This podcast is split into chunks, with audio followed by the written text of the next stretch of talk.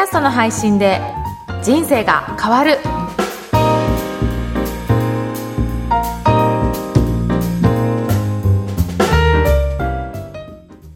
こんにちは、声ラボの岡田です。こんにちは上田です。岡田さん今日もよろしくお願いいたします。よろしくお願いします。今日のテーマは何でしょうか？今回は、ラジオ局の取り組みについてちょっとご紹介したいと思います。はい。まずは、日本放送の取り組みをちょっとご紹介したいんですけど、はいあの、ラジオ局もスマートスピーカーとどういうふうに取り組んでいくかっていうことをやっぱり考えているようで、はい。これをチャンスと捉えているとか、どういうふうに捉えているかということなんですが、このニュースを見る限りでは、日本放送はチャンスと捉えて、はい。スマートスピーカーでもっと音声番組を楽しんでいただこうということで、いろいろ取り組みをされているそうですね。へえどんな取り組みなんですか、あの、スマートスピーカー、OK Google とか、はい。あとは Alexa とかうんうん。あると思うんですが、この日本放送は Alexa、うん。えー、Amazon ですね、はい。が発売している Alexa で、えー実際にラジオ番組を聞けるような、えースキルって言うんですけど、まあはいアプリみたいなものですよね。うん。それを開発して、いろいろ再生が簡単にできるようにっていうことを取り組んでいるようですね。へえ、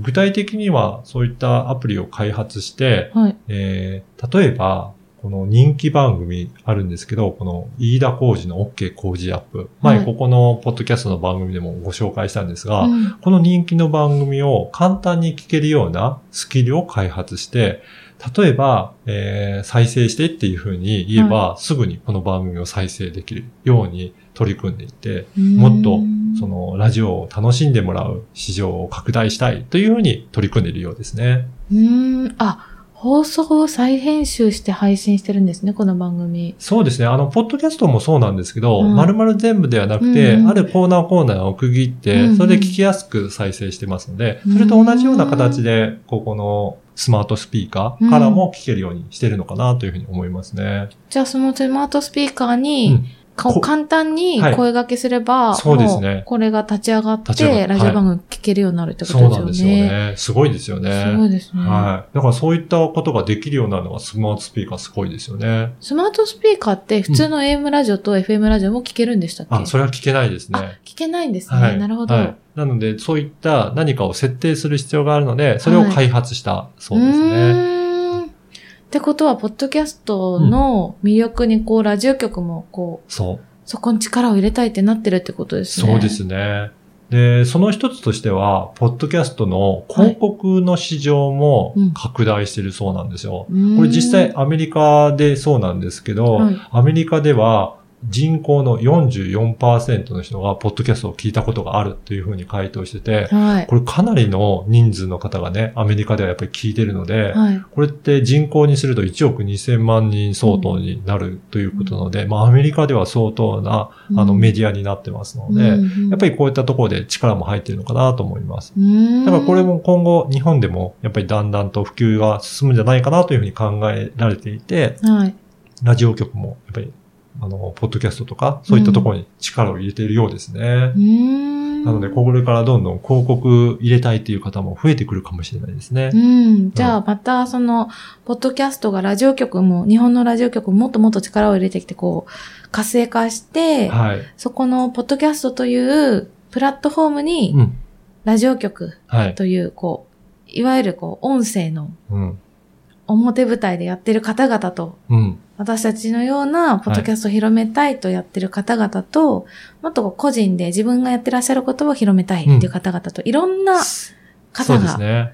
こう多様性がすごくうん。あるなっていうふうに思いました。そうですね。だから本当にいろんな番組がこれから聞けるようになるんじゃないかなと思いますうー。んそしてもう一つ、はい。ラジオ日経の取り組みも紹介したいと思うんですが、はいこのラジオ日経も、あの、スポティファイから、うん。でラジオ日経の番組が聞けるようになるということで、へー30番組ぐらい、スポティファイの方にも登録化されていて、そっちからでもラジオ番組が聞けるようになってきたんですね。へポッドキャストでも聞けるようにはなっていたんですけど、はいスポティファイもね、力を入れてるっていうお話をね。以前したと思うんですが、はいそのやっぱり Spotify も活用しながら聞けるようになってきたっていうことなんですね。結構その Spotify、ポッドキャスト、その FM、AM ラジオ局ってこの3、3つがはい。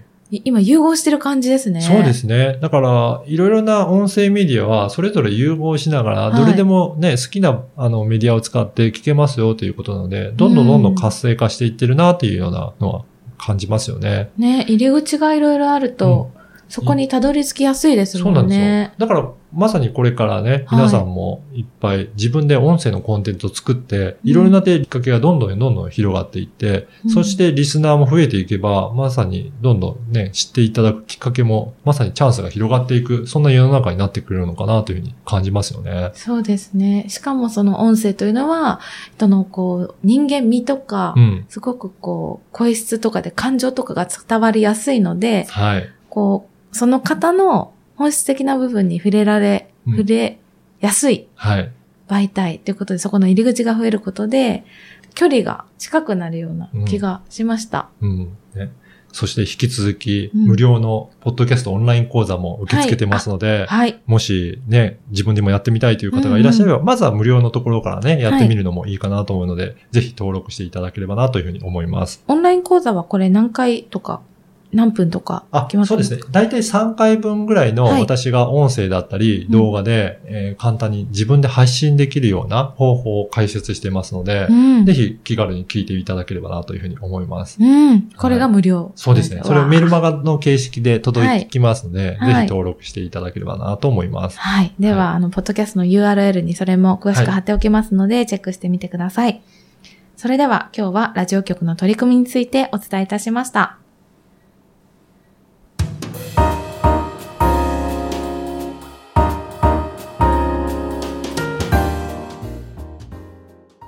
続いてはおすすめのポッドキャストのコーナーです。今回ご紹介する番組は何でしょうか？はい。今回は、私とあなたの心を科学する、アーユルベーダ心理学をご紹介したいと思います。おー心を科学するってすごくいいですね。ねアーユルベーダーっていうのは、はい。上田さん知ってましたかね？はい。あの、以前に受けさせていただいて、自分のタイプっていうのが分かって、あれですよね。ねはいあの、インド、スリランカの発祥のこう民間うの、んうん。民間というか医療はい。法ですよね。そうですね。ね、それを、あのー実際に、あの、アーユルベーダのティーチャーのはいオチさんが、はい。すごく詳しく、それぞれのタイプによって、うんどういう特性があるのかを解説いただいてるんですよね。はい。なので、ぜひこういったことに心理学とかにも興味ある方、ぜひチェックいただければなというふうに思います。うん、うん。あのーすごくね、わかりやすく説明されてるので、うんあのー聞きやすいかなと思います。うんそして、ですね、やっぱりこういうふうに自分の持ってる知識を、うんまずいろんな方に知ってもらうっていうものに使うのも、ポッドキャストすごくいいのかなと思いますね。うんうん専門性を生かして、やっぱり自分はこういったことが教えられるんだっていうことをうん示していただければ、うん。そうすると、そこから、あ、この方はやっぱりこれだけ詳しい先生なんだっていうことが分かっていただけると思うので、うん。そうするとその後、セミナーだったり、個別のセッションだったりということに、うん。まあ、参加していただきやすくなるのかなというふうに感じますね。うんうん。うん。なんかセミナーやってる方には、うん。そのセミナーをお伝えする場、